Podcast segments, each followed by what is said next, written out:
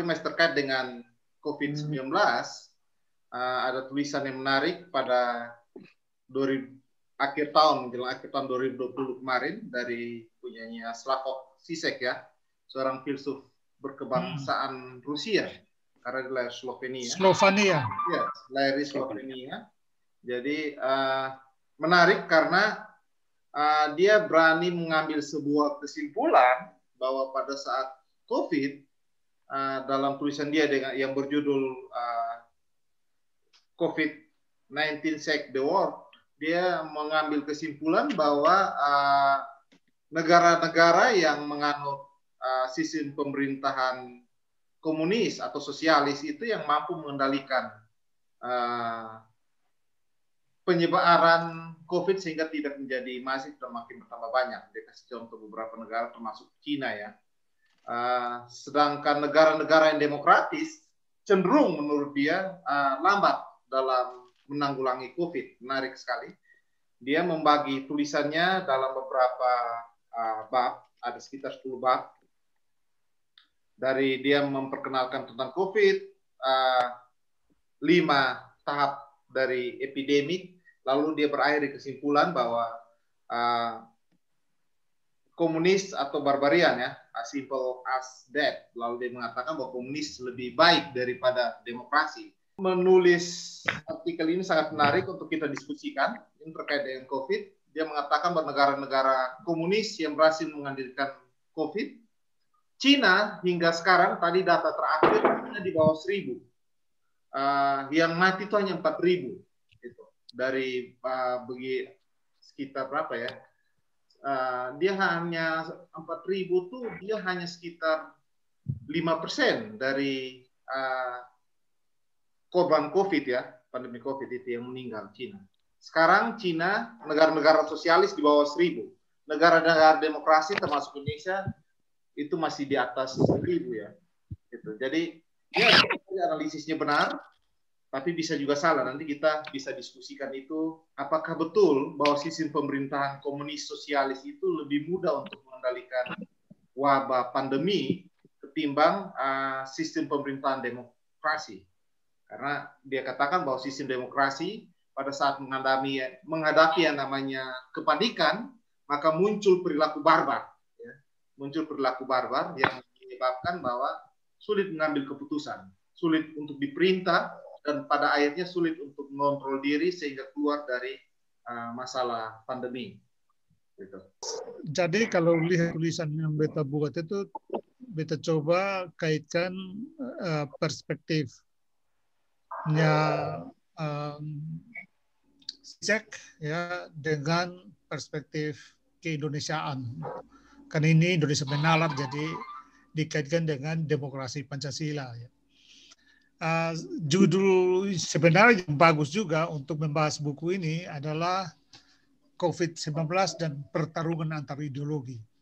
Jadi di situ bisa kita tampilkan uh, apa namanya sudut pandang komunisme, kapitalisme dan Pancasila.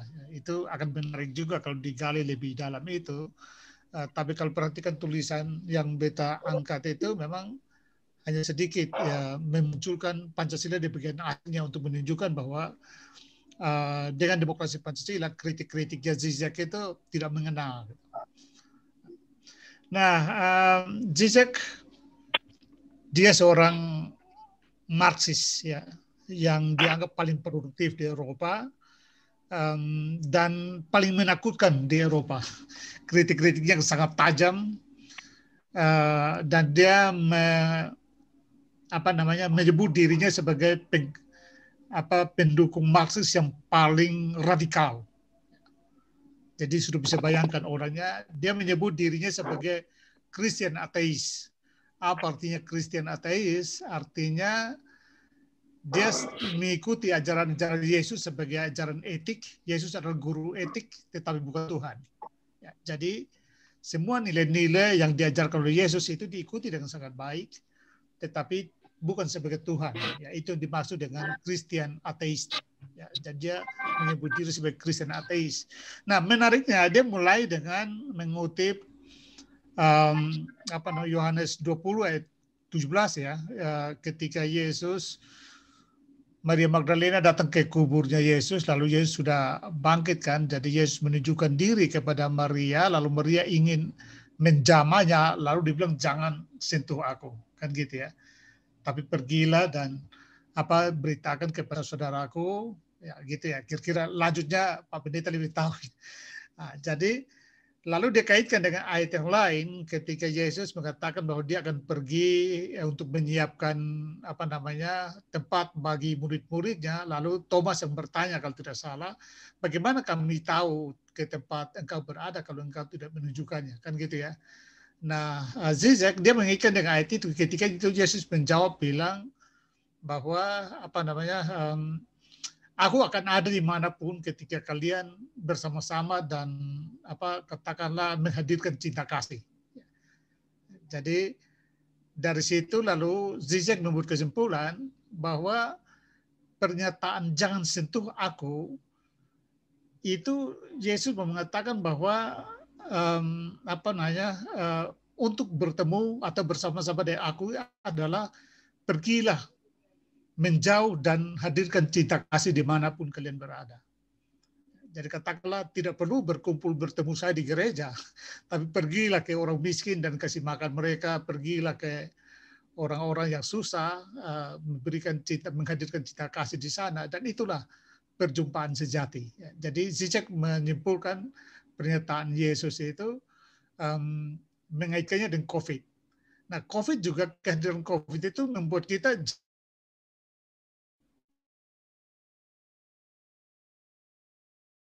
dan cium sabu, ya kan? Tapi itu bukan berarti tidak mencintai, justru mencintai dalam era COVID itu adalah menjauh. Jadi bukan mendekat, justru menjauh itu adalah bentuk mencintai. Dan mencintai itu dalam interpretasi Zizek itu seperti yang dibilang Yesus itu. Ya. Kalau Maria Magdalena datang pegang dia itu bahkan bukan mencintai. Ya. Jadi mencintai justru mengambil jarak itu mencintai sehingga dalam jarak itu malah kehadiran itu lebih bermakna menurut Zizek. Ya. Jadi dalam justru dalam jarak orang makin dekat. Ya. ya mungkin dekat itu bisa saling mendoakan atau saling apa ya. Tapi uh, itu interpretasi Zizek. Jadi Zizek boleh mengatakan bahwa kehadiran COVID itu adalah kehadiran yang diinginkan atau memang direncanakan oleh Tuhan Allah kira-kira gitu ya. Dia sebut kalau Yesus Kristus dia sebut Kristus, kalau Tuhan Allah Tuhan Allah jadi kalau membahas sesuatu yang datang dari atas dia selalu dari Tuhan Allah. Dia tidak bilang dari Yesus ya. Karena Yesus sekali lagi adalah hanya guru etik bukan Tuhan. Nah, nanti dia akan memberikan gambaran dengan mengutip misalnya cerita uh, apa Wells ya yang film sudah difilmkan novelnya The War of the Worlds. Jadi karena untuk mengetahui cerita itu, beta juga download uh, apa namanya novelnya H.G. Wells tahun 800 sekian ya. Dia menceritakan kaum Martians, jadi di Mars kekurangan oksigen, lalu mereka menginvasi bumi uh, yang disebut dengan makhluk Martians. Orang datang lalu orang-orang di Buta dia jatuh di Inggris, orang-orang mengira bahwa uh, ada meteorit yang jatuh karena dia seperti batu ya, batu meteor. Lalu mereka sedang mengelilingi meteorit untuk memeriksanya, menelitinya. Tiba-tiba terbuka moncongnya dan keluarlah uh, makhluk Mars atau disebut yang Martians itu. Lalu mereka menyemburkan semacam uh, senjatanya kayak api, lalu menghanguskan apa pun yang kena dia pasti hangus saat terjadi debu. Ya. Jadi singkat ceritanya kaum Martis menaklukkan bumi. Ya. Tetapi ada uh, ada patogen yang tidak diperhitungkan oleh Mars, eh, Mars eh, kaum Martians itu, sehingga ketika bumi dalam keadaan sekarat tinggal sejumlah orang, ya, lalu patogen itu muncul seperti virus begitu menyerang kaum Marsian ini, uh, Martians ini, lalu mereka mati. Nah, Zizek bilang kita harus memahami uh, kisah dari Wales ini secara terbalik. Sekarang kita bayangkan bahwa kitalah yang makhluk Mars itu. Kita adalah Martians itu yang kita datang ke bumi lalu kita merusak bumi. Kita mengacak-acak bumi, mengeksploitasinya, menghabisi makhluk hidup yang lain. Tapi tanpa kita sadari ada, patogen yang namanya virus COVID ini. Dan patogen ini adalah senjata terakhir yang akan menghabisi kita. Jadi dia mencoba apa namanya membangun kesadaran kita bersama bahwa virus ini menghadirkan uh, adalah sebuah patogen yang tidak diperhitungkan oleh manusia yang menganggap diri sebagai makhluk cerdas itu um, yang membuat manusia porak-poranda. Ya. Nah, jadi itu kisah yang sangat menarik. Eh, setelah dia menggunakan cerita Wells itu lalu dia bilang kita baca terbalik. Ya. Uh, jadi kalau Wells bilang makhluk Mars yang menyerang kita, sekarang kita memposisikan diri bahwa kita lah makhluk Mars itu yang menyerang bumi, menghabisi bumi, lalu tiba-tiba ada patogen yang namanya virus eh, COVID-19. Bahkan ada juga dia menyebut bahwa itu Tuhan Allah dengan kebijaksanaannya menempatkan virus itu kepada manusia untuk memberikan sebuah pesan yang kuat ya kepada manusia. Nah, dia lalu nanti memperkuat argumennya itu dengan mengutip misalnya dari Martin Luther King yang mengatakan begini bahwa kita memang datang mungkin datang dengan kapal yang berbeda, tetapi kita sedang berada di kapal yang sama, di atas kapal yang sama. Artinya, oke okay, banyak kepentingan macam-macam di atas bumi ini ya, tapi ingat bahwa bumi ini hanya satu dan kita semua ada di atasnya. Karena itu kehidupan baru yang harus kita bangun itu harus melampaui kepentingan-kepentingan nation state, kepentingan rasal, kepentingan agama. Karena kita sama-sama di atas satu kapal itu. Ya. Jadi lupakanlah kepentingan-kepentingan uh, eksklusif partikular, lalu kita melihat bumi sebagai satu uh, tempat yang sudah rapuh, ya, uh, sudah diacak-acak dan kita sendiri yang mengacak-acaknya Lalu mari kita hidup bersama, ya, membangun persaudaraan global uh, untuk katakanlah menjalani ya atau hidup di atas kapal yang satu dan rauni supaya nyaman. Kira-kira begitu pesan besarnya. Nah, jadi kan dari situ sudah bisa tahu bahwa pesan intinya adalah persaudaraan global itu jauh lebih penting daripada sekedar pertarungan-pertarungan bisnis. Ya nanti dari situlah baru dia akan masuk uh, untuk membahas misalnya apa namanya uh, keunggulan uh, komunisme misalnya ya. Jadi um, dia mengatakan bahwa uh, COVID itu akhirnya dia mencabik-cabik uh, kapitalisme karena dia menutup pasar-pasar, ya, dia menutup perdagangan-perdagangan internasional, toko-toko mesin-mesin produksi kapitalisme semua dihabisi ditutupnya, dipaksa ditutupnya, ya. dan akhirnya dia menghimbau persaudaraan global. Ya. Amerika ya uh, Trump tadinya dia maki-maki Cina, tetapi kemudian dia menelpon perdana menteri Cina dan meminta bantuan. Ya. Atau misalnya Netanyahu menelpon perdana menteri Palestina dan menawarkan bantuan untuk kerjasama hal yang sama juga Iran uh, meminta bantuan dari Cina. Jadi um, dia bilang masa depan atau COVID memaksa membangun kerjasama atau solidaritas global, kerjasama antara negara-negara dan bukan kerjasama perdagangan, melainkan kerjasama saling menolong. Dan itu bagi dia itu adalah identitas dari komunisme. Ya. Jadi uh, dengan itu lalu dia mengklaim bahwa um, COVID-19 menghidupkan kembali komunisme, jadi membunuh uh, kapitalisme dan demokrasi, ya, uh, dan menghidupkan komunisme. Nah, memang dia menggunakan contoh uh, membandingkan Cina dan Amerika, ya. Um, Cina dengan komunismenya dia dalam apa namanya sekejap dia bisa memerintahkan untuk karantina dan semua di Cina harus karantina tidak ada yang bisa melawan kan gitu ya tetapi di negara-negara demokrasi tunggu dulu ya begitu menghimbau satu ini banyak sekali yang ya karena atas nama demokrasi. Nah makanya eh, apa namanya Zizek akan bilang bahwa kesulitan di negara-negara demokrasi adalah eh, maksudnya rejim demokrasi itu dia sulit membedakan antara kebaikan yang berbahaya ya dengan uh, rumor yang baik atau sebaliknya ya kebaikan yang baik dengan rumor yang berbahaya. Ya. Jadi dia sebagai negara demokrasi dia mengadvokasi atau membuka ruang bagi kebebasan berbicara dan macam-macam itu. Tetapi lalu dia bingung sendiri membedakan mana kebebasan yang baik dan mana kebebasan yang berbahaya. Ya, dia sulit membedakan rumor mana rumor yang baik dan rumor yang berbahaya. Nah, dia sementara bingung-bingung seperti itu, COVID-19 tidak menunggu kan. COVID-19 tidak menunggu hasil rapat demokrasi. Sebaliknya, negara-negara komunis secara efektif menghentikan uh, penularan COVID-19 karena sekali perintah langsung serentak semua uh, melakukannya. Ya. Jadi dari situ dia mengatakan bahwa dalam dunia yang makin panik, ya disebut dengan panik, dunia yang makin panik ini memang lebih efektif uh, komunisme. Kapitalisme sudah menjadi masa lalu, pasar juga sudah mati ya pasar sebagai ujung tombak kapitalisme ya uh, sudah mati ya.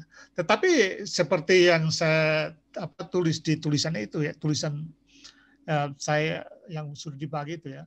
Dia lupa bahwa demokrasi itu uh, sama sekali bukan maksudnya pasar sama sekali tidak kapitalisme tidak mengenal demokrasi sama halnya dengan sosialisme ya. Pasar itu ya dia ditentukan oleh penawaran dan permintaan tidak ada urusan di demokrasi. Harga itu sepenuhnya ditentukan oleh daya tawar, ya kan? Tidak ada demokrasi dalam pasar. Ya.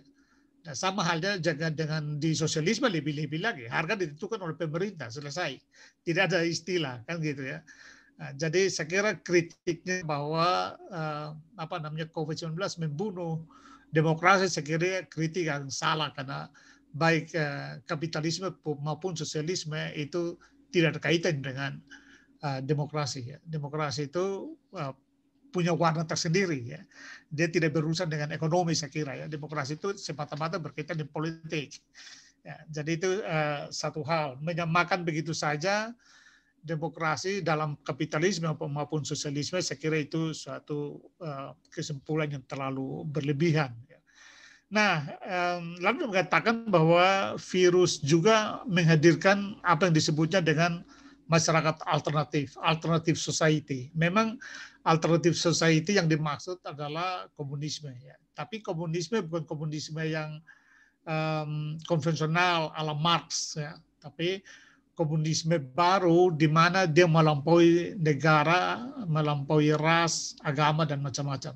Itulah sebabnya dengan mudah misalnya Cina bisa membantu ke Afrika ya kan. Uh, uh, apa namanya Israel membantu Palestina ya, dan macam-macam ya. Jadi uh, solidaritas global yang terbentuk akibat dari virus corona ini adalah sebuah solidaritas yang melampaui negara bangsa, melampaui uh, struktur apa rasial, ya, etnik dan apa pun juga ya.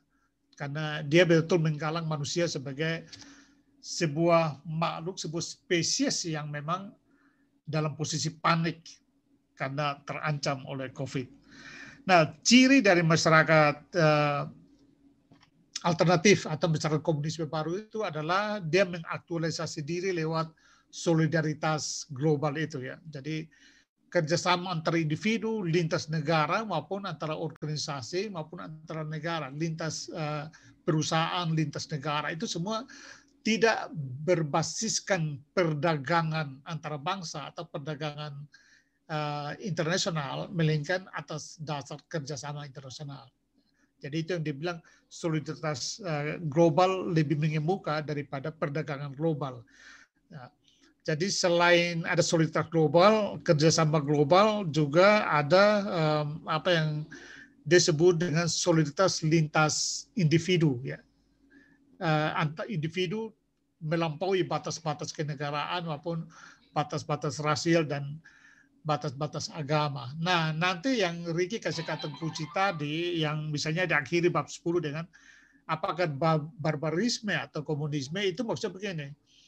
Ketika apa namanya uh, waktu-waktu awal itu sempat ya di rumah sakit ketika orang sakit itu dokter akhirnya harus buat pilihan memilih mereka yang masih muda, yang tua diabaikan, ya kan? Nah, itu kan bar barbarian menurut dia. Ya. Jadi kapitalisme dan sains itu dia sudah bar bar barbarian. mengorbankan orang yang sudah tua karena dianggap ya tidak bermanfaat atau apalah.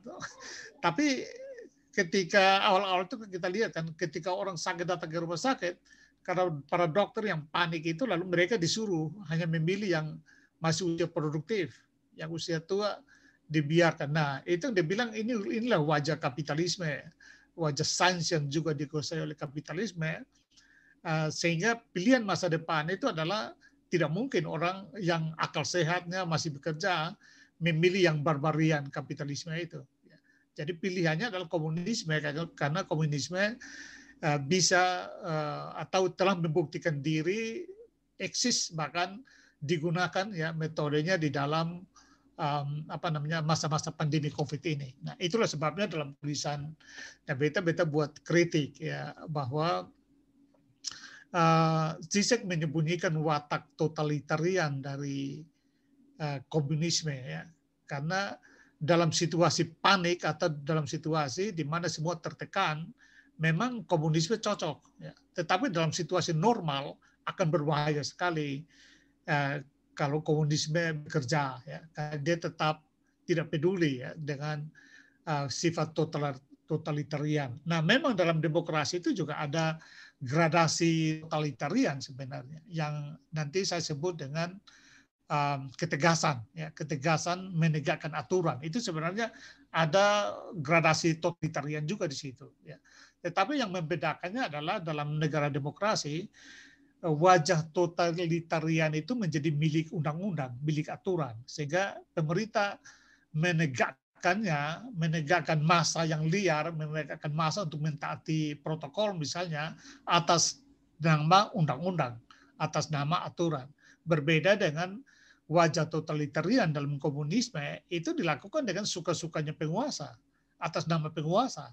Jadi itu memang dua hal yang berbeda bahwa uh, gradasi totalitarian ada juga dalam demokrasi itu kita akui hanya di situ yang memegang peranan adalah undang-undang dan bukan orang ya berbeda dengan totalitarian dalam komunisme itu yang memegang adalah orang. Nah, kenapa lalu untuk uh, memberikan kritik kepada Zizek lalu kita masuk ke hal yang uh, kehidupan sehari-hari, misalnya menceritakan tentang waktu apa namanya uh, eh, PSBB itu ya kami di sini jaga pintu masuk ke ke ya, apa namanya ke RW ya uh, di portal masuk itu. Itu kami bagi tugas satu hari tiga shift ya jadi 24 jam jaganya selama satu minggu itu uh, supaya warga luar tidak boleh masuk ke RW ya tetapi membolehkan misalnya apa namanya GoFood dan apa GoCar para penjual itu sampai ke pintu portal. Jadi kalau mereka ada pesan dari warga sebut saja siapa begitu ya tinggal nanti petugas pergi antar barang yang dibawa oleh uh, GoFood dan apa namanya GoCar itu ya ke warga yang punya rumah ya. Jadi di situ yang mau diceritakan bahwa sistem demokrasi bisa mengatasi Covid dengan baik ya. Karena Eh, secara sukarela warga bisa berbagi shift jadi mengcover ya penjagaan selama 24 jam pasar juga tetap beraktivitas ya jadi GoFood, GoCar tetap jalan orang penjajah-penjajah um, makanan ke perumahan juga jalan walaupun dia hanya sampai ke pintu portal ya jadi apalagi dalam menjaga itu ya tiap hari makanan penuh ya jadi secara sukarela masyarakat datang membawa makanan. Nah, itu menurut saya itulah wajah demokrasi Pancasila kita. Dan dengan cara itu maka saya kira kritik-kritik eh, dari eh, Zizek ya sama sekali tidak eh, tidak relevan untuk kondisi Indonesia ya.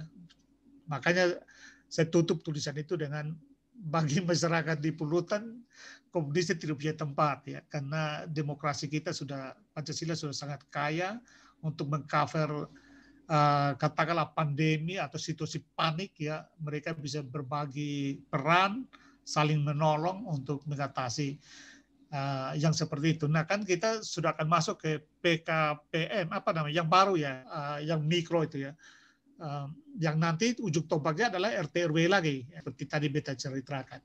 Nah kalau itu dilakukan maka ya kritik-kritik CZ semakin tidak mengenal karena khusus untuk RW yang beta wakili kami siap. Bahkan sejak itu pun kami RT ada setiap malam ada apa ronda malam ya. Jadi partisipasi atau gotong royong itu tetap jalan um, karena itu demokrasi tidak mati ya. Seperti yang dibilang Zizek demokrasi tidak mati pasar juga tidak mati atau kapitalisme tidak mati ya. bahkan lewat setelah semua ini kan bisnis online kan berjalan bagus ya. Mulai muncul banyak bisnis makanan bisnis macam-macam lah yang uh, cukup muncul apa namanya bisnis baru yang langsung menonjol ya Nah itu uh, yang bisa beta sampaikan sebagai pengantar. Nanti karena Boson juga sudah baca, uh, kalau mau bertanya boleh silakan supaya kita diskusi lebih. Oke. Okay, uh... Eh, jadi kenapa bagian akhir itu harus sampaikan karena harus dikaitkan juga dengan nalar keindonesiaan, ya kan? Jadi itu uh, prinsip kita di situ. Ya silakan. Oke, okay, makasih bos. Uh, menarik karena bos mulai dengan uh, cara berpikir Sisek yang seorang Marxis itu untuk itu setelah ini mungkin Om Eci dari amatan sosiologi. Karena uh, contoh konkret kemarin ya yang Bogor tutup itu ternyata Moge bisa lewat. Lalu itu jadi heboh karena uh, negara demokrasi apakah itu bentuk salah satu ciri dari negara demokrasi? Akhirnya tidak bisa mengontrol perilaku ya uh, terkait dengan COVID ini. Oke, okay. Om Eci, silakan. Iya, baca tidak tuntas juga, tapi saya baca Yohanes 20 ayat 17, wah ini, oh ini ternyata yang disebut dengan apa tuh, nolimin tan, kan, tanjejer. Uh, istilah Latin yang coba diungkapkan oleh uh, sisa gitu ya. Dan ini menjadi menarik karena saya berkesimpulan bahwa di di masa-masa krisis seperti ini tangan besi menjadi sangat penting uh, dalam pengelolaan satu masyarakat yang ada dalam situasi pandemi atau epidemi. Uh, misalnya memang dalam saya merefleksikan tulisan ini uh, ketika Sisek mencontohkan Dr. Li Wenling ya yang sebenarnya kalau kemudian dia yang menemukan virus itu, lalu dia memahami bahwa virus itu adalah virus SARS-2 kalau tidak salah ya, yang disebut kemudian kita kenal COVID itu dapat ditanggulangi pada sejak awal, maka kemungkinan dia hanya menjadi epidemi, tidak menjadi pandemi. Dan penyebabnya adalah karena memang situasi masyarakat Cina yang ya saya interpretasi sebagai masyarakat komunis yang tidak memberikan kesempatan orang untuk berbicara secara bebas. Karena itu dia dianggap uh, satu yang apa semacam rumor gitu ya. Nah, itulah petaka kita awal sehingga kemudian kita menjadi dari penyakit ini dari epidemi menjadi pandemi. Tetapi positifnya adalah ketika dia menjadi pandemi, yang mampu mengkonsolidasi masyarakat secara cepat adalah mereka juga. Karena mereka punya uh, sistem politik yang cukup baik uh, yaitu barangkali juga sistem komunis yang kuat sehingga satu perintah itu selesai semua. Begitu mereka meminta untuk uh, segera dilakukan lockdown tidak ada yang bisa ada semacam protes Padahal karena memang kebebasan berbicara tidak mendapat tempat di sana. Itu berbeda kasusnya misalnya dengan uh, Amerika, tadi Om Sen sudah jelaskan. Amerika mendapatkan se sebagai negara dalam interpretasi sebagai negara demokratis yang memberi kebebasan berbicara, pada saat kasus-kasus seperti ini, begitu dia meminta untuk di lockdown, maka akan banyak orang yang berbicara bahwa ini bagian dari teori konspirasi dan sebagainya. Jadi pada titik tertentu dia punya kelemahan, tetapi pada titik tertentu dia punya kelebihan. Dalam kasus Cina punya kelemahan ya, ketika dokter mata ini tidak diberi kesempatan untuk berbicara, maka dia menyebar secara luas dan cepat. Tetapi titik uh, apa kelebihannya adalah ketika dia sudah menyebar konsolidasi untuk melakukan uh, semacam lockdown itu jauh lebih cepat daripada negara-negara ya, demokratis. Misalnya seperti Amerika yang membebaskan orang untuk berbicara, kemudian setelah orang berbicara maka uh, misalnya kaum apa tuh libertarian ya yang berbicaranya sesuka hati mereka dan akhirnya ya itu barangkali muncullah teori-teori konspirasi sebagai argumentasi lanjutan karena informasi yang tidak disampaikan secara terbuka barangkali begitu. Itu uh, hal yang pertama. Lalu um, saya ada pertanyaan yang menarik untuk Om Sen menurut saya.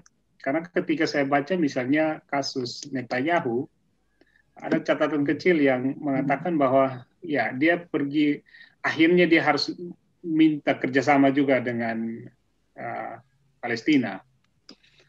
Tapi pada akhirnya di, diceritakan bahwa permintaan untuk mereka yang sebelumnya bermusuhan, tetapi kemudian karena pandemi bekerja sama, itu dasarnya juga menjadi uh, sesuatu yang agak aneh menurut saya, karena dasar mereka bukan dasar uh, kemanusiaan juga kan. Saya menginterpretasi dasarnya seperti dasar kausalitas saja. Jadi karena saya berpotensi akan terpapar kalau saya tidak menolong kamu, maka kemudian ya saya harus menolong. Jadi dasarnya sebenarnya kan bukan dasar kemanusiaan. Ya barangkali juga kita dengan mindset uh, Kristen ya. Tapi saya kira itu uh, bukan juga merupakan semacam etika universal. Uh, apa ya? Meminta tolong menolong orang lain bukan karena ya kita sama-sama manusia, tetapi ya karena kalau saya tidak menolong Anda, maka kemungkinan saya yang akan terpapar kalau Anda terpapar. Sehingga itulah yang menjadi motif saya menolong.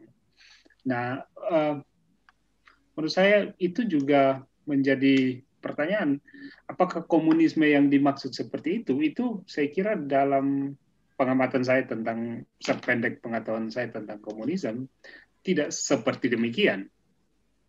Uh, ini lebih ke komunisme saya menyebut dengan komunisme kausalitas saja. Saya dapat karena saya ber, ber apa ya berpotensi akan terpapar maka saya harus menolong kamu jadi dia sudah ada dalam situasi terdesak, terpojok, dan jalan satu-satunya untuk menyelamatkan diri saya adalah saya menyelamatkan kamu. Sekalipun saya tidak terlalu suka dengan kamu. Saya bermusuhan dengan kamu. Nah ini kan uh, semacam apa ya etika baru yang yang yang menurut saya ya dalam situasi uh, kepanikan itu yang kemudian pada akhirnya siapa Martin Luther dia kutip Martin Luther menyebut bahwa saya menerjemahkan sebagai kita sebelumnya datang dengan kapal yang berbeda-beda, tapi sekarang kita sudah ada dalam satu skoci yang sama. Kira-kira saya membayangkan kapal sudah masing-masing tenggelam, tahu-tahu ada satu skoci, kita naik sama-sama, lalu ya tidak ada jalan lain kita membangun uh, apa ya semacam uh, persaudaraan global tapi persaudaraan global yang dalam interpretasi interpretasi saya persaudaraan global yang bukan semata-mata didasarkan oleh kemanusiaan, tetapi karena keterpojokan saya, makanya saya harus menolong. Kalau saya tidak menolong, saya juga akan mati. Nah itu varian apa itu sebenarnya? Komunisme seperti itu, apakah memang ada atau tidak sebenarnya? Itu uh, pertanyaan yang barangkali juga kita bisa diskusikan.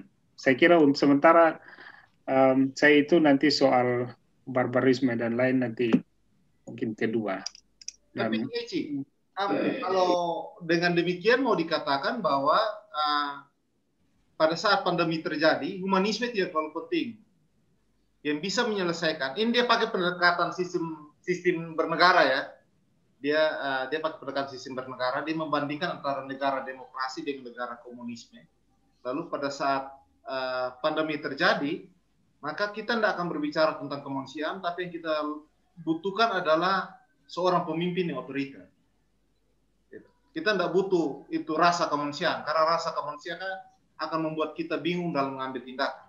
Apakah bisa de, dengan dikatakan bahwa uh, Sisek dia sampai pada air seperti itu? Jadi tadi Eci bilang bahwa ini bentuk etika baru.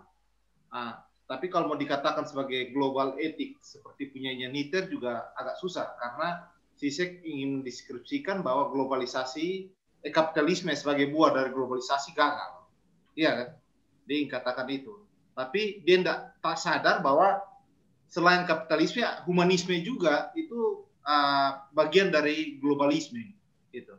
Dan memang sebenarnya tampak dari tulisannya dia, dia ingin tanda kutip ingin mengatakan bahwa humanisme pun gagal karena ketika kita pakai pendekatan humanisme, uh, hak asasi tiap orang masih diberikan. Gitu.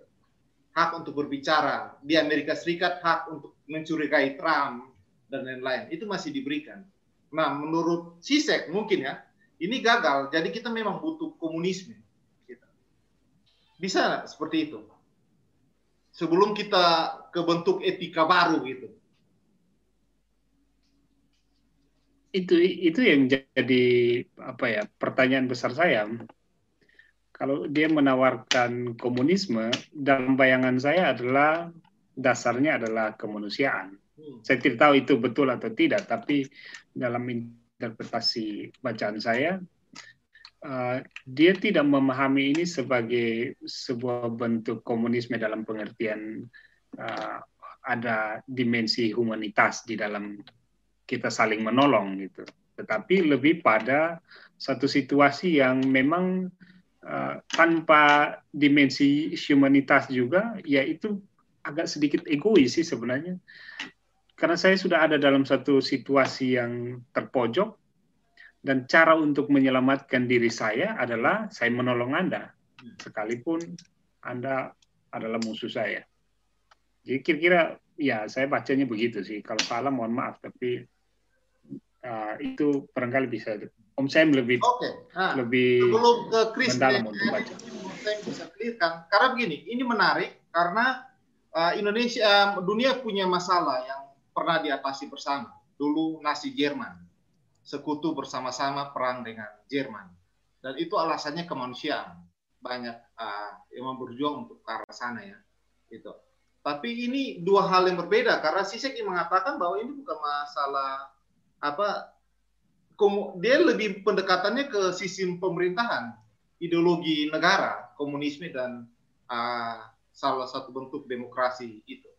Nah, Bos mungkin bisa jawab kegelisahannya Ici supaya tuntas setelah itu kita lari ke teologinya Nietzsche itu yang Pak Pendeta. Iya, jadi memang kita harus paham bahwa komunisme Marxian tidak berurusan dengan masalah humanisme atau apa namanya etika. Dia berurusan dengan masalah keadilan tanpa kelas, ya kan uh, hubungan-hubungan yang tidak dipisahkan oleh sekat-sekat rasial, kelas-kelas atas bawah macam-macam itu diskriminasi kan. Jadi um, makanya Sisek sebut itu sebagai melampaui komunisme uh, konvensional. Hmm.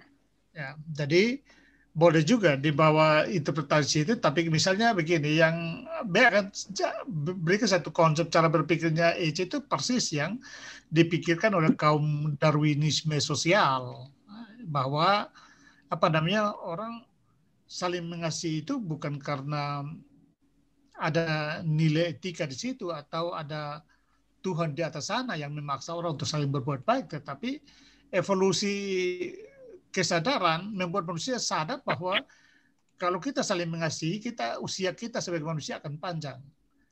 Ya, kalau kita tidak saling mengasihi, kita akan saling menghabisi lalu uh, ya mati rame-rame kan gitu ya. Jadi itu persis itu juga yang muncul di dalam uh, analogi atau metafora kita semua di atas satu kapal itu, ya kan?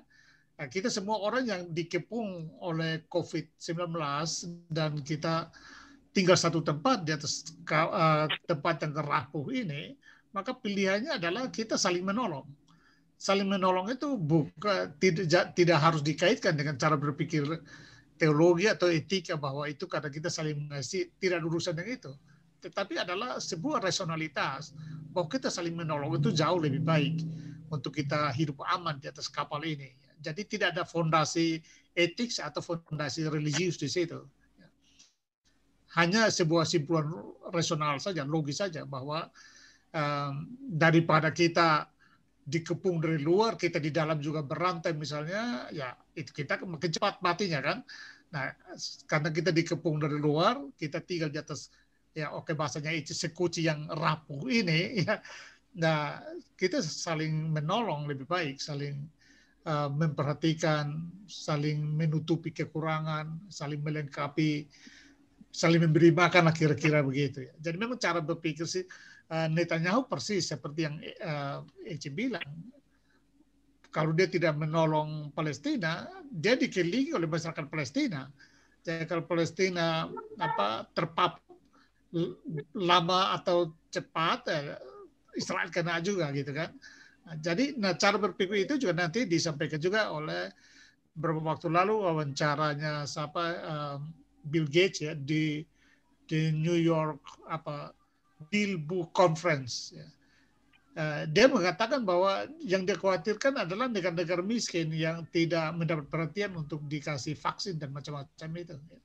Karena uh, negara kaya boleh berbangga kalau mereka sudah bisa vaksin semua masyarakatnya, tetapi selama negara miskin tidak dapat vaksin, dia akan tunggu untuk balik lagi COVID itu dari negara-negara miskin, ya, kan gitu. Jadi dia menghimbau supaya semua negara-negara maju memberikan perhatian kepada negara-negara miskin supaya divaksin juga. Ya. Jadi jangan uh, harap daya beli mereka misalnya untuk um, membeli vaksin, tapi sebaiknya dia menghimbau inisiatif global untuk menolong uh, masyarakat-masyarakat um, apa namanya miskin itu untuk divaksin. Nah sekali lagi lihat argumen-argumennya Bill Gates juga bukan atas dasar cinta kasih atau atas dasar fondasi moral, tapi atas dasar rasionalitas.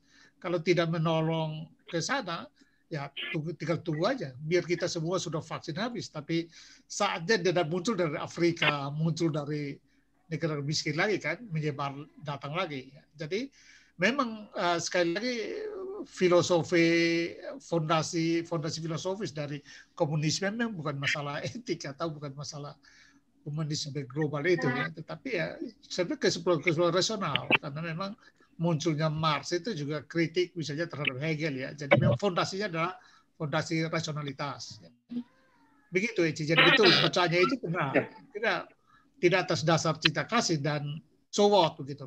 Ya penting kan dia menolong kan. Jadi prinsipnya mereka sih itu tidak ada uh, lakukan itu karena menakuti bahasa bahasa kasarnya si Dawkins misalnya karena takut terhadap seorang breok di atas sana bukan itu ya tapi lakukan karena kesimpulan rasional aja bahwa kita sama-sama sedang di atas satu sekuci dan ada baiknya kita saling menolong itu itu itu sudah menjawab ya Hmm. Nah, tapi itu agak berbeda dengan pemahaman humanisme ya, Bos.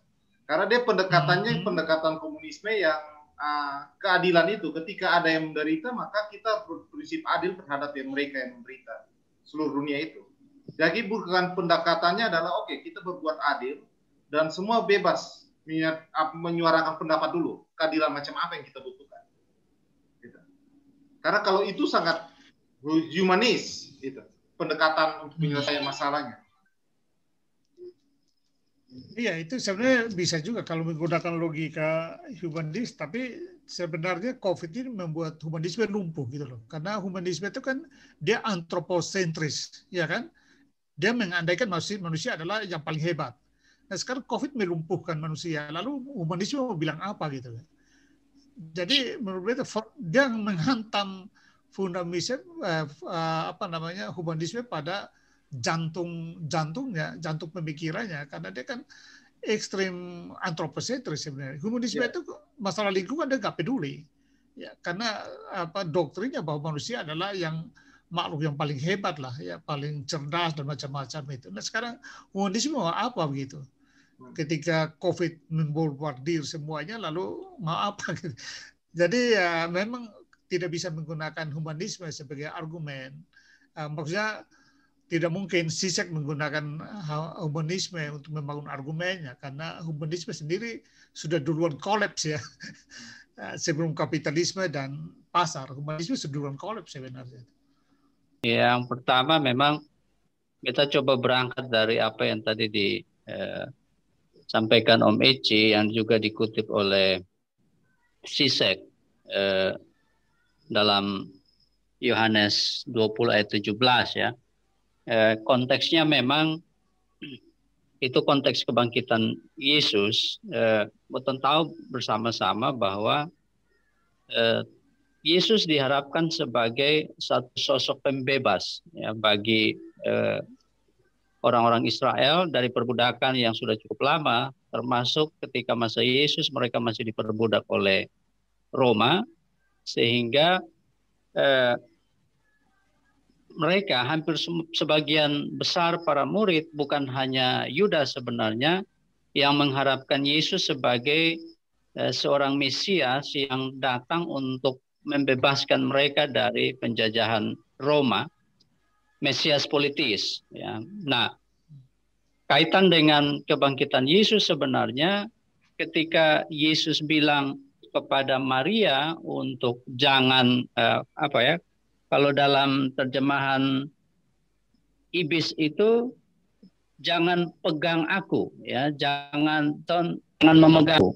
Dalam Indonesia bahasa Indonesia diterjemahkan kata Yesus kepadanya, janganlah engkau memegang aku. Eh, dalam kaitan dengan itu sebenarnya Yesus ingin mengingatkan cara berpikir para murid juga Maria tentunya pada masa itu karena Maria berpikir bahwa sekarang Yesus sudah bangkit, maka Yesus akan segera mendirikan kerajaan sementara di dunia, seperti yang ada dalam bayangan kebanyakan orang pada masa itu. Ya, eh, mereka mengharapkan bahwa dengan kebangkitan Yesus itu simbol kemenangan, eh, bukan dalam pemahaman secara rohani, tapi eh, simbol kemenangan bahwa Dia bangkit dari eh, kematian dan Dia akan menggulingkan Eh, pemerintahan Roma pada saat itu. Sehingga Yesus mengingatkan jangan uh, menahan aku, ya, jangan menyentuh aku dengan mengingatkan bahwa uh, kerajaan yang ingin Yesus bangun itu bukan di dunia, karena Yesus mesti per, akan pergi kepada Bapa.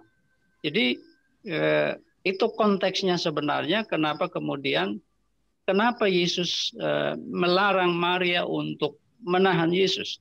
Ya, dalam pengertian jangan menahan ya atau jangan menggenggam aku secara egois ya bagi dirimu sendiri karena dalam waktu yang singkat aku akan kembali kepada Bapa dalam pengertian yang demikian. Nah, karena itu setelah konteks itu kan ada konteks tentang kenaikan Yesus ya. Jadi ketika Yesus bilang akan pergi kepada Bapa bicara tentang konteks Eh, kenaikan. Jadi Yesus mau bilang jangan menahan dalam pengertian eh, tempatnya bukan di sini. Dia akan pergi kepada Bapa dan membebaskan mereka dari cara berpikir eh, Mesias politis pada masa itu.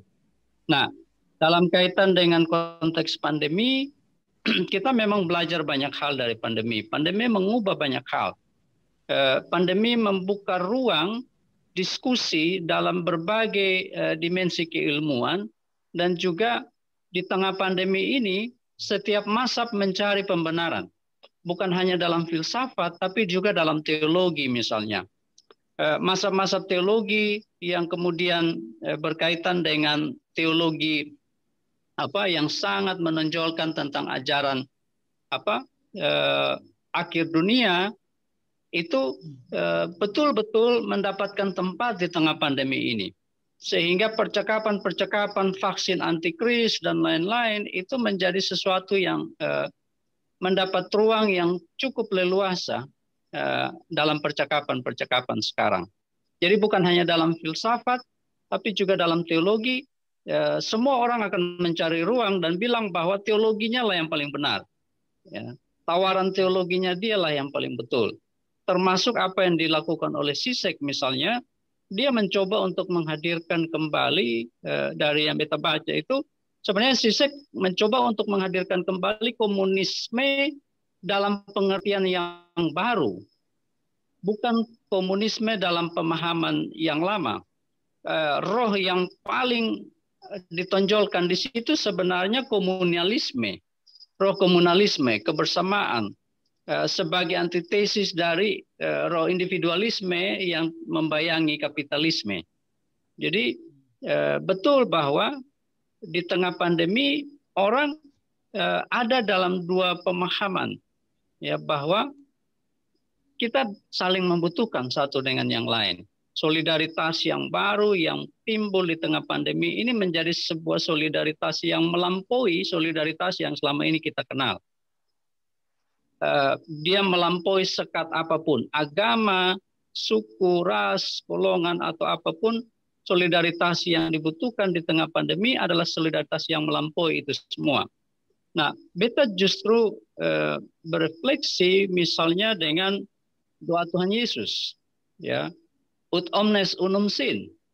Dalam kondisi pandemi, maka kita betul-betul menjadi uh, satu, ya, sebagai satu umat manusia. Orang tidak lagi bicara tentang apa agamamu, apa negaramu, apa sukumu, tapi kita merasa betul-betul kita uh, kembali pada entitas kita, identitas diri kita sebagai makhluk sosial yang saling membutuhkan, pandemi ini mengingatkan kita untuk itu. Nah, tawaran-tawaran yang ada memang seperti yang Beta bilang bahwa ada banyak orang yang kemudian mencari ruang di tengah pandemi untuk menawarkan siapa kecap siapa yang nomor satu. Ya. Apakah kecap si A atau si B yang nomor satu? Termasuk tawaran-tawaran tentang Eh, ideologi-ideologi yang tadi uh, kita bicarakan, apa yang disampaikan oleh uh, Sisek. Nah, berkaitan dengan itu memang ketika orang bicara tentang uh, apa komunisme, tidak lagi sekedar bicara tentang humanisme, tetapi komunisme yang digaungkan Sisek sebenarnya adalah semangat uh, komunalisme Ya. Dan kita di Indonesia sendiri sebenarnya sudah punya warisan itu. Soekarno bilang demokrasi kita adalah demokrasi eh, gotong royong.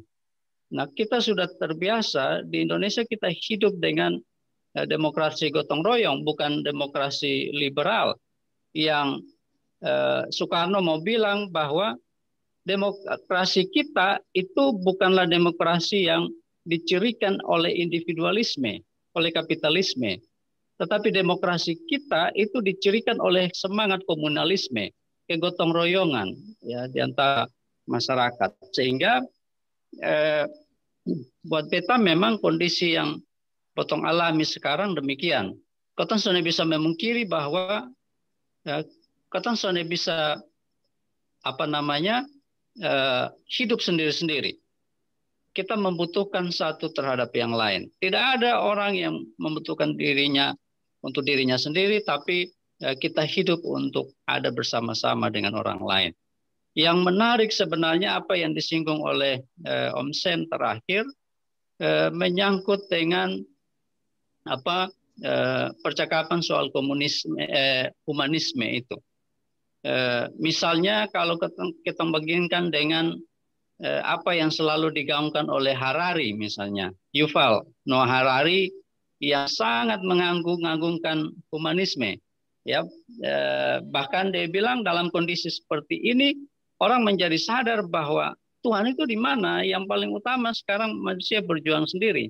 Otoritas tertinggi dalam hidup kita itu bukan sesuatu yang di luar diri, tapi di dalam diri. Hati nurani itu otoritas tertinggi, bukan lagi Tuhan. Nah, dalam kondisi seperti ini ada dua pendapat memang. Benar orang seperti Bosem bilang bahwa orang merasa menyadari bahwa ya hanya Tuhan yang bisa melakukan ini semua. Tapi di sisi lain, para humanisme, kaum humanisme juga mau bilang bahwa Tuhan tidak ada dalam kondisi pandemi ini. Ya. Karena itu kita dibiarkan berjuang sendiri. Ya. Kita mencari segala upaya dengan kemampuan yang kita miliki, dan itu menegaskan bahwa uh, Tuhan yang disembah itu tidak ada. ruang-ruang gereja yang selama ini sakramen-sakramen saja yang dianggap sakral itu kemudian semuanya jadi hilang. Jadi yang paling utama sebenarnya adalah uh, hati nurani.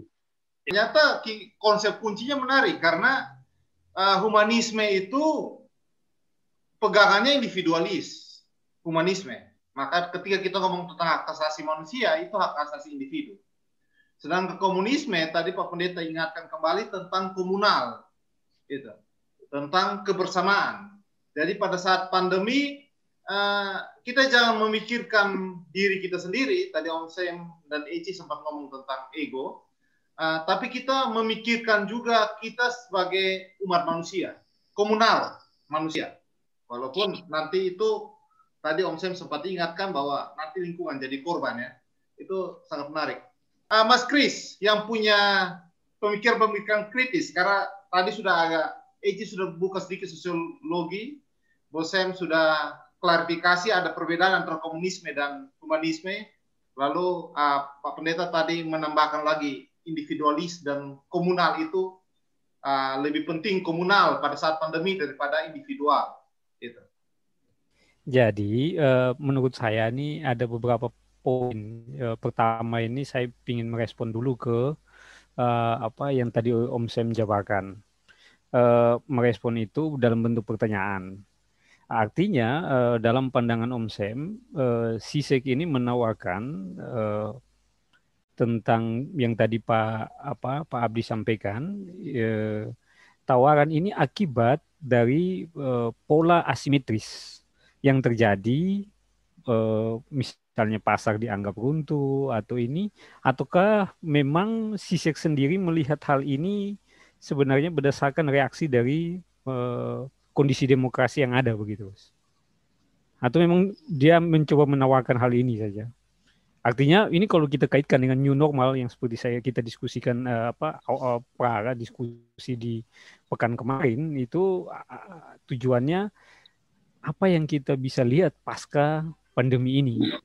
Dan Zizek itu mencoba menawarkan hal ini ya atau dia sebenarnya melihat bahwa ini bukan bukan tawaran tetapi hanya cara untuk memendamkan api lebih cepat saja. Atau memang ini hal yang akan kita bisa pakai untuk ke depannya mungkin itu itu itu yang pertama yang kedua uh, pandangan saya terhadap uh, situasi yang ditulis oleh Sisek saat ini itu di poin 8 itu uh, maaf di di bab 8 itu yang uh, titlenya judul monitor and push ya. Itu secara jelas itu apa Sisek itu mengutip dari seorang filsufnya Italia yang Giorgio Agamben itu. Kalau saya tidak keliru pada kondisi ini kan frenetic, irasional. Artinya menggambarkan bahwa kondisi ini kondisi yang tidak lazim begitu, yang membuat kita semua berada dalam uh, yang tadi uh, Pak Pak Ama apa sampaikan bahwa yang penuh penuh kegagalan. Nah, menurut saya pribadi, ketika ini terjadi, sebenarnya eh, eh, kondisi manusia itu sudah punya adaptasi yang baik. Mari kita sama-sama lihat eh, dijab, dijabarkan oleh eh, itu yang disebut oleh Zizek tadi, Elizabeth Kubler, yang mengutip eh, lima tahapan yang tadi di awal Pak Riki sempat sebut uh, kalau kita kontekskan di kondisi Indonesia, tahapan-tahapan itu secara psikologis, ya, maksudnya secara psikologis umumnya itu terjadi. Tapi menurut saya tidak serta-merta di situ. Justru di Indonesia kita ada hal yang perlu ditambahkan. Mari kita sama-sama melihat. Pertama itu kan denial. Ada hal yang kita menolak untuk setelah itu kita marah dengan kondisi itu. Kemudian kita mulai bergaining atau orang Kupang bilang pasang kuda-kuda Eh, setelah itu baru kita sampai kepada accept atau menerima kondisi itu. Nah, menurut saya kita konteks di Indonesia, terutama misalnya kita di masyarakat eh, konteks Jawa, justru kita sudah mulai di tahapan awal itu sudah masuk dalam tahapan skenario. Lek ngene maka iku, lek ngono maka iki. Artinya kita sudah eh, sudah mulai masuk di dalam eh, pengambilan tahapan-tahapan eh, apa yang akan terjadi pasca ini. Jadi berbeda dengan apa uh, secara umum yang saya amati berbeda dengan itu. Kita tidak menolak untuk hal itu. Proses negosiasi kita itu sudah ada. Sehingga uh, kalau kita melihat di Wuhan itu yang terjadi ketika diminta lockdown dengan kondisi negara seperti itu, mereka semua eh, menjalankan itu dengan patuh. Ini ini ini, ini fase kedua yang saya maksud berkomentar terhadap sisek punya itu. Jadi selain yang uh, pertama yang saya tanya.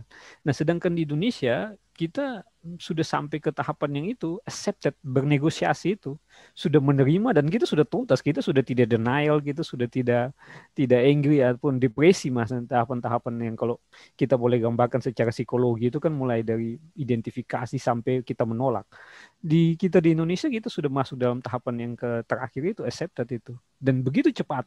Artinya menurut saya masyarakat kita di misalnya di Jawa itu sudah uh, tidak tidak apa tidak asing lagi dengan beradaptasi terhadap sesuatu. Nah, yang poin dua titik satu eh dua titik dua itu yang tadi Om Ici sampaikan bahwa apa merujuk dari uh, pernyataan dalam konteks Alkitabiah tadi itu justru itu menurut saya kalau kita di Surabaya itu pergi dan tinggalkan itu yang apa oh, oke okay, itu saya saya kaitkan dengan uh, mungkin uh, kita pernah dengar ya ada filsuf saya lupa namanya uh, nama lengkapnya filsuf uh, Prancis yang meninggal membantu ada dua anak yang sekitar tahun 2017. Uh, eh, bukunya itu uh, Praise Praise uh, Price Praise of the Risk. Uh, and uh, namanya Ana. Jadi itu mencerita eh, uh, filsuf itu menceritakan karena saya pernah baca buku itu karena kita waktu itu berdiskusi banyak tentang risiko Nah, filsuf itu mengangkat buku tentang uh, pujian terhadap risiko. Di dalam uh, buku itu, di dalam uh, filsuf Jerman itu, eh, maaf, filsuf Prancis uh, N itu atau Ana itu, dia menyampaikan bahwa bagaimana kita bernegosiasi dengan uh, sesuatu yang tidak pasti di dalam ruang-ruang yang ada, yang reguler ini. Jadi uh, ketiga ada hal yang reguler atau asimetris, justru sebenarnya kita sudah mengidentifikasi itu. Tetapi secara psikologis kita tidak memberikan porsi yang lebih terhadap hal itu. Nah, konteks uh, Om Sem tadi sampaikan bahwa masyarakat polutan itu uh, dengan demokrasinya itu uh, apa di, diterjemahkan secara baik oleh masyarakat.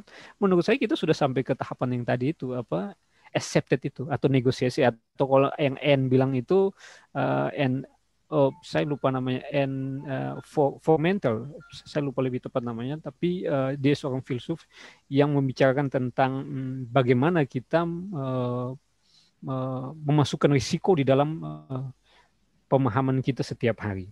Jadi um, di poin 2.3 dalam menghadapi new normal atau kehidupan selanjutnya hal-hal mengenai kalau beberapa pekan lalu Om Eci sempat sebut ya apa black swan ya. Hal-hal itu di dalam uh, manajemen diri itu kita perlu mempersiapkan hal itu. Jadi ketika ada sesuatu yang uh, irregular atau asimetris itu kemudian tidak menjadi kepanikan yang seperti ini yang dikatakan oleh filsuf uh, apa uh, uh, Itali tadi yang panik irasional dan sebagainya.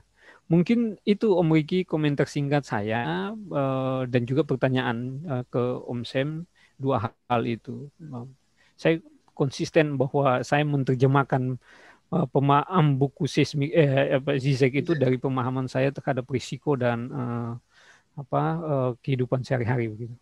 Uh, Terima kasih Om. Lebih clear Om. Pertanyaan pertama tadi? Ya itu tadi sudah sampaikan ke Bosem bahwa apakah apa kondisi uh, Sisek ini melihat bahwa kondisi ini menjadi akibat asimetris kah? Oh, ya. atas peristiwa ini atau ini uh, uh, hanya konteks manajemen bahwa ke depannya dia menawarkan hal ini hanya siram air sebentar atau boleh saya analogi ini siram air sebentar supaya selesai atau memang ini akan kita pakai uh, ke depan di dalam konteks new normal ya new normal itu. Oke, menarik karena uh, memang filsuf dan teolog yang ambil lari ke kosmo seperti Levinas juga ngomong tentang asimetris. Mungkin bisa juga akan lari asimetris. Bos, mungkin bisa jawab? Ya, uh, agak sedikit memberikan klarifikasi dulu tentang apa namanya uh, Abdi punya ya uh, berkaitan dengan yang dikaitkan dengan Harari tadi ya. Jadi uh, bagi Sisek ya puncaknya bukan pada rasionalitas semata-mata. Sisek mengakui bahwa ada intervensi Tuhan di situ.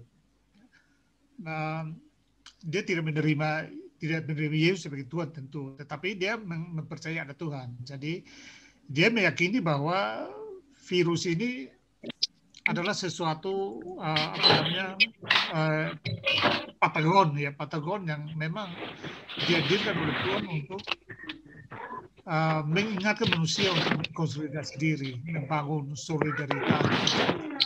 Jadi, itu cara mungkin ya cara Zizek juga untuk memberikan ya oke okay lah tidak usah bercuriga terlalu tajam ya maksudnya um, terasa dia menjustifikasi uh, ideologi komunisme ya dengan um, mengatakan bahwa memang Tuhan titipkan virus itu supaya kita membangun kembali komunisme ya uh, sebagai katakanlah uh, hubungan manusia yang paling sejati atau yang tadi Abdi bilang uh, komunalisme ya hubungan komunalisme itu hubungan manusia yang sejati di mana semua perasaan persaudaraan itu ada tanpa melampaui segala sekat-sekat rasial maupun sekat-sekat etnis ya.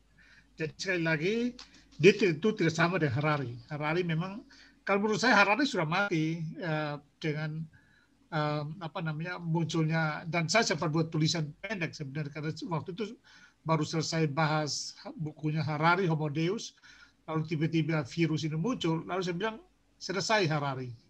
Karena kan puncaknya kan dari manusia tertinggi manusia menjadi dewa kan? Uh, dan itu kan uh, akalnya manusia kan? Ternyata lumpuh di hadapan COVID jadi menurut saya Harari selesai ya. Nah, Sisek tentu melampaui Harari karena uh, dia tidak menempatkan tangga evolusi tertinggi itu pada rasio yang kita yang oleh Harari disebut dengan Homo Deus itu ya. Tetapi dia mempercayai bahwa uh, apa namanya Tuhan membuat patogen apa COVID itu untuk membuat manusia uh, mengkonsolidasi diri, mengkonsolidasi persaudaraan global untuk hidup dalam apa kebersamaan. Ya.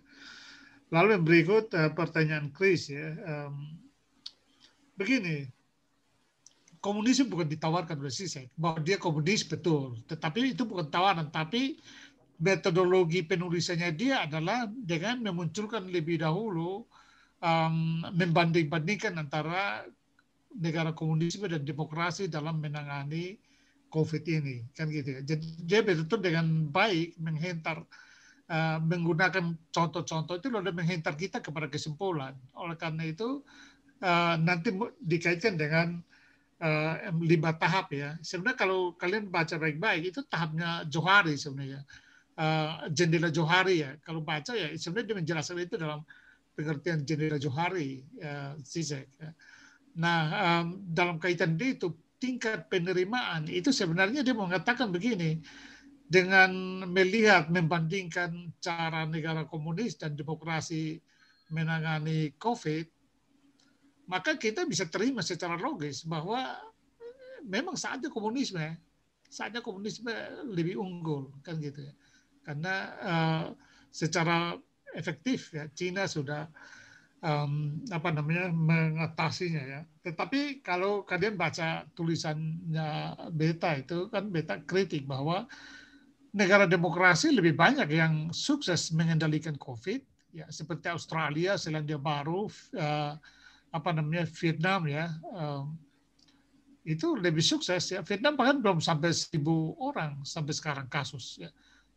Padahal 95 jutaan ya penduduknya itu cukup besar loh dan belum sampai seribu kasus itu luar biasa uh, sama halnya dengan um, apa namanya uh, New Zealand Selandia Baru Selandia Baru juga belum sampai 2000 ya 2000 kasus ya jadi negara-negara demokrasi juga sukses. Makanya saya bilang perbedaannya hanya pada uh, apa namanya negara demokrasi bukan berarti anarki, liar, ya kan? Negara demokrasi juga punya kekuatan tertib sosial yang namanya aturan. Ya. Kalau di komunisme itu pada orang, maka di, di demokrasi ada aturan. Kalau uh, rejim bisa menegakkan aturan, maka dia bisa juga menertibkan sama efektifnya dengan komunisme menertibkan masa di Cina atau di Wuhan ya. terbukti dengan katakan Australia dan Australia juga kalau Wuhan merayakan akhir tahun kemarin sama Australia juga rayakan akhir tahun um, dengan cukup mewah ya jadi tidak ada beda dan menurut saya uh, betul bahwa data-data pembanding yang digunakan oleh CISEC sayang dia hanya fokus pada Amerika sebagai sampel untuk negara demokrasi dan dibandingkan langsung dengan Cina ya tapi kenapa dia tidak masuk ke misalnya Rusia ya? atau Korea Utara? Korea Utara bahkan sampai sekarang kita tidak tahu berapa ya. Mungkin banyak, tapi karena ciri negara komunis tidak pernah membuka informasi ya kita tidak tahu ya. Tapi dia hanya bandingkan Cina dengan Amerika. Menurut saya ini juga pemilihan pemilihan sampel yang terlalu apa namanya egosentrik ya untuk menangkan kesimpulannya dia. Jadi sekali lagi dia bukan menawarkan um, komunis itu bukan ditawarkan sebenarnya dia mengatakan bahwa yang tadi Chris Ricky eh, Chris bilang penerimaan itu Chris dia bilang bahwa ya terimalah sudah karena komunisme bukan ditawarkan tapi kenyataannya dengan adanya COVID itu dia yang unggul. Dia adalah masa depan. Komunis adalah masa depan. Itu masa depan kita adalah hilangkanlah egoisme egoisme uh, nation state ya. Eh, internasional yang tidak adil, lupakanlah itu. Marilah kita selalu menggalang solidaritas sosial, saling membantu, saling menolong, dan itu akan membuat hidup kita lebih baik. Dan itu adalah ciri komunisme menurut dia, komunisme masa depan. Jadi sekali lagi komunisme yang bukan konvensional ala Marxis. Ya. Itu itu yang dimaksud. Jadi bacaannya Abdi juga betul bahwa komunisme yang dibangun oleh Zizek ya, um, itu adalah komunisme wajah baru yang telah melampaui segala sekat-sekat sosiologis ya, dari manusia. Um, ya tentang kepanikan dan macam-macam ya. Jadi begini, situasi COVID ini ini menginterpretasi kata panik. Manusia sebenarnya akhirnya dikepung oleh dua dua sifat yang paradoksal. Kita adalah Tuhan pada saat bersamaan kita adalah hamba. Ya. Kita menyebut diri Tuhan, tapi kita ketika kita bekerja kita menjadi hamba untuk diri kita sendiri. Jadi manusia selalu dikepung oleh dua sifat yang secara ekstrim bertentangan. Itulah panik. Jadi um, COVID membuat manusia sadar bahwa manusia panik. Ada saat di mana dia menjadi orang miskin, tetapi saat di mana dia juga kaya atau sebaliknya. Ada saat di mana dia membuat diri sebagai tuan tapi saat juga dia menjadi uh, apa namanya hamba ada saat di mana dia menjadi kuat tapi juga dia menemukan dirinya rapuh jadi manusia adalah makhluk paradoksal. Itu yang dibuat uh, di uh, katakan oleh Zizek makanya dia pakai kata pa, panik itu. Dalam judul bukunya pandemik lalu dia buat akronimnya menjadi panik ya. jadi itu menjelaskan bahwa kepanikan itulah harus diterima juga. Karena itu adalah realitas masa depan realitas saat ini ya semua campur aduk dalam diri manusia sehingga kepanikan itu ya niscaya ya. karena itu terimalah kehidupan dalam kepanikan itu dan ya katakanlah apa yang sudah ada ini ya suksesnya komunisme itu harus diterima ya dalam jendela kelimanya Johari itu dia sekali lagi dia menggunakan uh, paradigmanya jendela Johari ya saya kira itu ya. Uh, ada lagi yang luput belum terjawab lupa okay. mungkin silakan diingatkan. Ah. Uh, izin merespon. Artinya hmm. menurut Om Sam eh, tawaran ini tidak serta-merta hanya sebatas ke bagaimana manajemen atau sistem pemerintahan saja, bukan bukan terbatas ke itu saja, Bos. Dalam mengatasi pandemi dia melampaui tawaran. Melampaui tawaran kenapa? Dia bilang inilah kenyataan. Makanya acceptance itu kan, penerimaan itu kan. Penerimaan itu bagian dari terima bahwa komunisme ya ini bukan tawaran, tapi sudah begitulah. Dia memang unggul karena dia mengajak kita untuk saling kerjasama. Jadi dia bukan menawarkan dengan menunjukkan berbagai memproving ya, berbagai contoh contoh membandingkan Amerika dan Cina, dia mengatakan ini adalah kenyataan masa depan. Jadi melampaui tawaran, dia bukan menawarkan. Inilah kenyataan.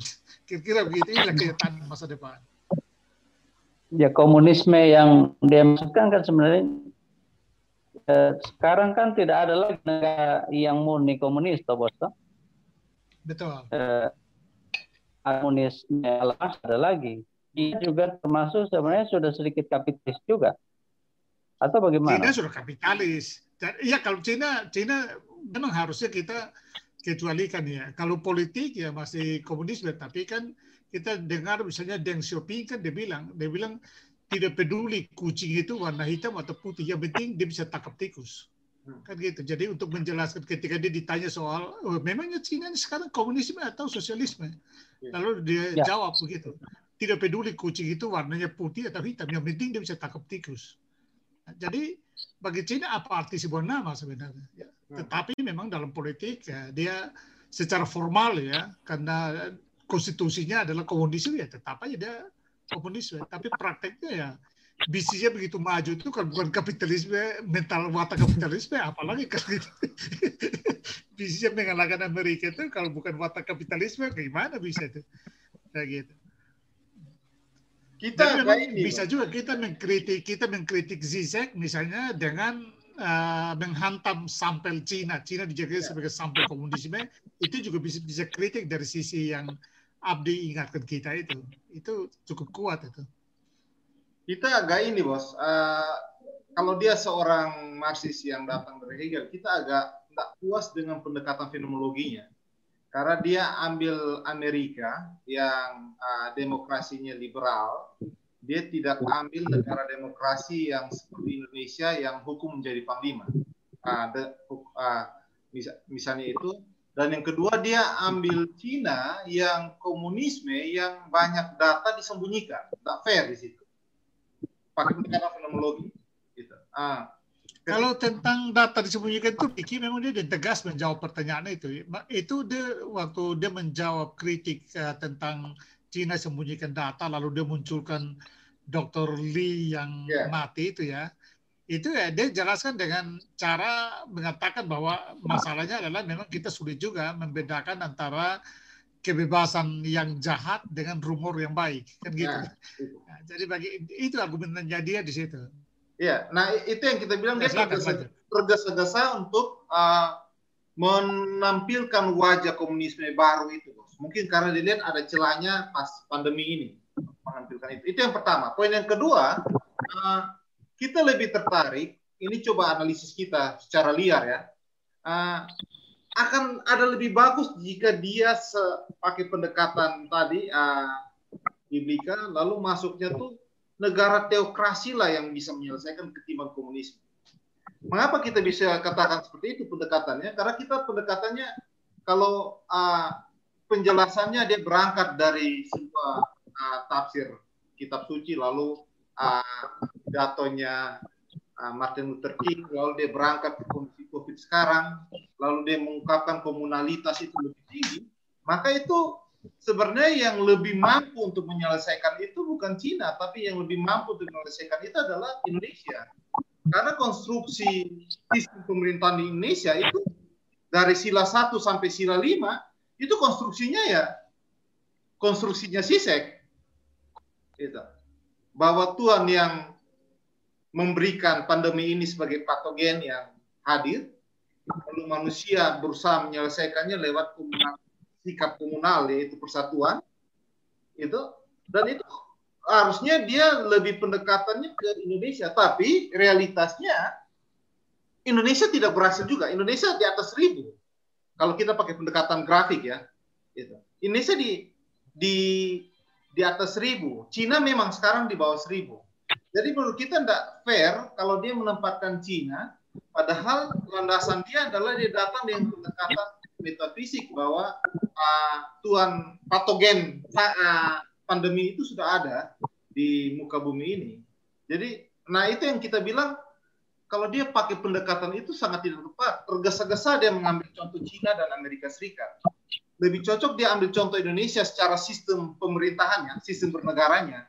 Karena penjelasannya dia berangkat dari uh, sifat yang metafisik itu, ketuanan, lalu dia berangkat dari masyarakat komunal tadi bos Adi Eci Kris pun ngomong tentang gotong royong. Nah kita sepakat gotong royong itu tidak sama dengan humanisme. Gotong royong itu tidak sama dengan dipaksa untuk bekerja sama. Gotong royong itu ciri masyarakat komunal melampaui komunisme Dan itu yang kayaknya belum dikenal oleh dunia sistem demokrasi gotong royong itu ya sebagai sebuah konsep kunci ya. Itu lebih kenalnya uh, komunal atau komunisme gitu, yang akhirnya dekat dengan sistem pemerintahan tertentu. Nah, pendekatan sisek ini sangat pendekatan Indonesia itu. Hanya kalau kita lihat realitas Indonesia, dia di atas seribu itu. Artinya, toh kalau Tuhan menempatkan patogen itu di Indonesia, toh masyarakat yang takut akan Tuhan ini berdasarkan sila satu ini pun ternyata tidak memahami tentang patogen itu di dalam alam semesta ini, uh, COVID ini. Lalu kita yang mengenal gotong royong pun karena ada persatuan dan kesatuan dan memahami sisi keadilan bahkan demokrasi musyawarah bukan demokrasi liberal itu pun dalam konteks ini tidak bisa menyelesaikan COVID. Jadi kalau kita tempatkan pemikiran sisek secara benar, maka lebih tepat di negara Indonesia sebagai sisi pemerintahan. Tapi kalau pakai negara Indonesia sebagai hipotesis untuk diuji, realitasnya tesis yang muncul Indonesia sekarang di atas seribu, sudah satu juta. Itu. Tingkat kematian lebih dari Cina. Nah, makanya kita bilang dia terlalu tergesa-gesa dalam pendekatan fenomenologi uh, mengatakan bahwa komunisme itu adalah bentuk pemerintah masa depan yang ideal untuk menghadapi bencana seperti pandemi ini. Sangat tergesa-gesa. Padahal konstruksi pemikiran dia, dia me mengawalinya dengan pendekatan metafisik, tidak langsung pada pendekatan masyarakat komunal. Itu konstruksi pemikirannya dia. Jadi itu yang kita baca ketika lihat Sisek. Apakah memang ini dia mengambil celah untuk menampilkan komunisme wajah baru pada saat pandemi, tergesa-gesa terkesan begitu? ataukah betul-betul dia menganalisis secara fenomenologi bahwa Amerika dan Cina dan Cina betul berhasil mengatasi COVID. Realitasnya, walaupun tadi bos bilang ya, ada hal-hal yang lain dipertimbangkan. Itu. Uh, menurut saya memang kalau kita ngomong Zizek itu, saya coba ingat-ingat kembali ya. Zizek itu sebenarnya dia ada dalam satu masa post-Marxis uh, dia Marxis, tapi mereka mengkategorikan dia sebagai uh, post Marxis. Jadi uh, pembedaan itu berkaitan dengan agenda perjuangan mereka. Misalnya Marx awal itu mereka menyebut sebagai Marx klasik, lalu lalu uh, Marx ortodoks karena ada yang mau merevisi perjuangan Marx tentang kelas lalu mereka kembali ke Marx yang asli disebut Marx ortodoks. Lalu Marx berikut itu Marx di zaman teori kritis misalnya. Nah, sekarang ini misalnya Sisek, Santal Mouve, Ernesto Laclau dan teman-teman itu mereka kategorikan sebagai post-Marxis.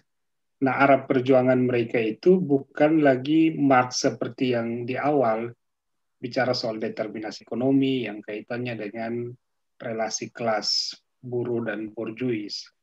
Tapi arah perjuangan mereka lebih pada perjuangan pada ideologi-ideologi alternatif. Saya kemudian baru ngeh sedikit interpretasi saya, perjuangan dia untuk membicarakan tentang komunis, komunal, itu bagian dari arah perjuangan antesis terhadap kapitalis. Sehingga memang ya akhirnya dia jatuh pada sangat subjektif karena itu pilihan-pilihan uh, data, wilayah dan sebagainya itu memang uh, debatable, tetapi yang paling penting bagi mereka adalah ide dan narasi itu berbunyi sehingga dia mendapat tempat. Ketika mereka berbicara tentang komunisme, dia mendapat tempat. Soal nanti itu bisa didebat, didebatkan itu soal berikut. Tetapi perjuangan mereka untuk mem, mem, apa ya, memunculkan ide-ide ideologi alternatif di tengah hegemoni kapitalisme demokrasi yang muncul itu menjadi salah satu semacam agenda setting dari para post Marxis itu.